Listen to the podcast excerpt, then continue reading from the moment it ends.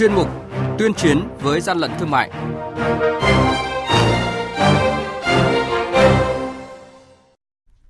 Thưa quý vị và các bạn, Bình Dương phát hiện cửa hàng kinh doanh xăng dầu vi phạm về chất lượng.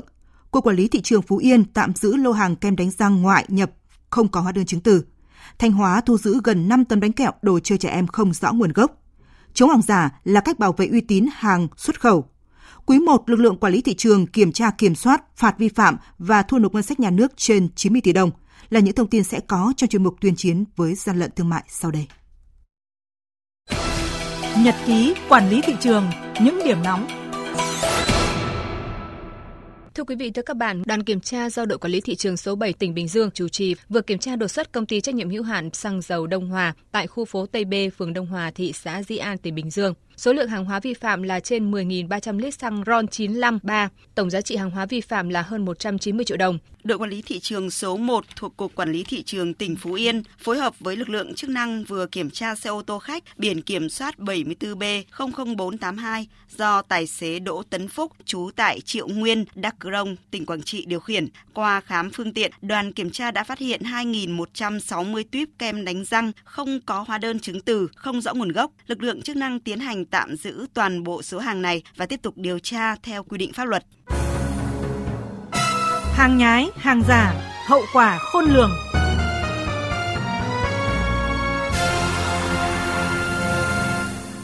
Thưa quý vị, thưa các bạn, ngăn chặn hàng giả, hàng nhái để bảo vệ người tiêu dùng và uy tín cho hàng xuất khẩu là chủ đề chính của hội thảo khu vực châu Á về phòng chống buôn bán hàng giả, hàng nhái thực phẩm, thức uống, mỹ phẩm, hàng tiêu dùng nhanh, giả mạo do Bộ Khoa học và Công nghệ chủ trì tổ chức mới đây tại thành phố Hồ Chí Minh. Theo các chuyên gia Hoa Kỳ, không chỉ đồ uống, thức ăn nhanh, các sản phẩm hàng hóa xuất khẩu rất cần danh tiếng ở nước ngoài. Càng giao thương nhiều, càng phải đảm bảo danh tiếng của mình đối với hàng hóa xuất khẩu. Xây dựng được danh tiếng rất mất nhiều thời gian, nhưng việc mất danh tiếng rất nhanh trong bối cảnh phát triển mạnh mẽ của mạng xã hội. Ở Hoa Kỳ, khi phát hiện ra hàng giả, hàng nhái và cơ quan chức năng của Hoa Kỳ tuyên bố là hàng giả thì hàng hóa đó sẽ bị tiêu hủy ngay. Đồng thời, cơ quan chức năng Hoa Kỳ sẽ thông báo cho chủ thể hợp pháp để họ có biện pháp xác minh lại sản phẩm. Khi chủ thể được thông báo, họ có thể sử dụng thông tin đó để có những biện pháp phù hợp như truy xuất nguồn gốc, kiểm chứng sản phẩm, tìm ra xuất xứ ở đâu họ tự điều tra để tự bảo vệ mình. Thực tế, tại Việt Nam, việc ngăn chặn hàng giả, hàng nhái qua biên giới hiện nay rất khó khăn. Ngoài các lô hàng lớn đi đường biển, những lô hàng giả, hàng nhái quy mô nhỏ lẻ đi đường bưu điện chuyển phát nhanh qua đường hàng không cũng phát triển khá nhiều, rất khó cho việc kiểm tra, khám xét hàng giả. Vì vậy, rất cần sự phối hợp với các quốc gia để nhận biết, phát hiện và ngăn chặn. Quý vị và các bạn đang nghe chuyên mục Tuyên chiến với gian lận thương mại. Hãy nhớ số điện thoại đường dây nóng của chuyên mục 038 857 7800 và 0945 131 911. Chúng tôi xin nhắc lại các số điện thoại là 0388 577 800 và 0945 131 911 sẽ tiếp nhận ý kiến, phản ánh, kiến nghị, tin báo của các tổ chức cá nhân liên quan đến gian lận thương mại, hàng giả, hàng nhái. Tuyên chiến với gian lận thương mại phát sóng trong thời sự đồng hành sáng thứ ba, thứ năm và thứ sáu hàng tuần.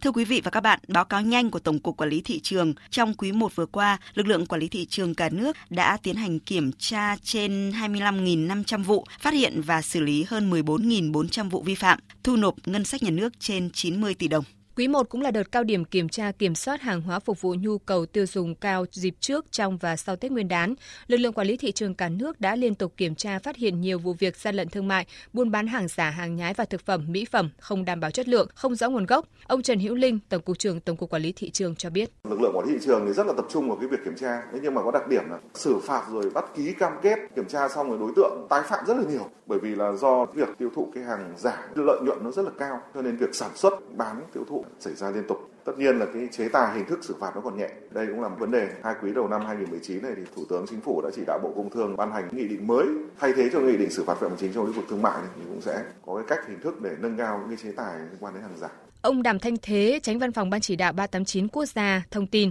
quý 1 lực lượng quản lý thị trường đã phát hiện và xử lý hơn 14.400 vụ vi phạm và thu nộp ngân sách nhà nước trên 90 tỷ đồng, nhưng tình trạng buôn lậu vẫn diễn biến phức tạp. Chính vì vậy bên cạnh việc hoàn thiện các văn bản pháp luật thì vấn đề con người là quan trọng nhất phải kết nối điều hành thực hiện các chuyên đề đấu tranh chống buôn lậu và hàng giả mới đạt hiệu quả. Chúng tôi đang xây dựng kế hoạch chuyên đề đó là phòng chống việc lợi dụng các hoạt động thương mại điện tử để thực hiện hành vi buôn lậu, gian lận thương mại, kinh doanh hàng giả, hàng hóa vi phạm sở hữu trí tuệ. Đây là một kế hoạch chuyên đề có thể nói rất bao trùm. Sau khi nghiên cứu, nhận diện ra rồi, ban hành để có cơ sở các lực lượng chức năng thực hiện.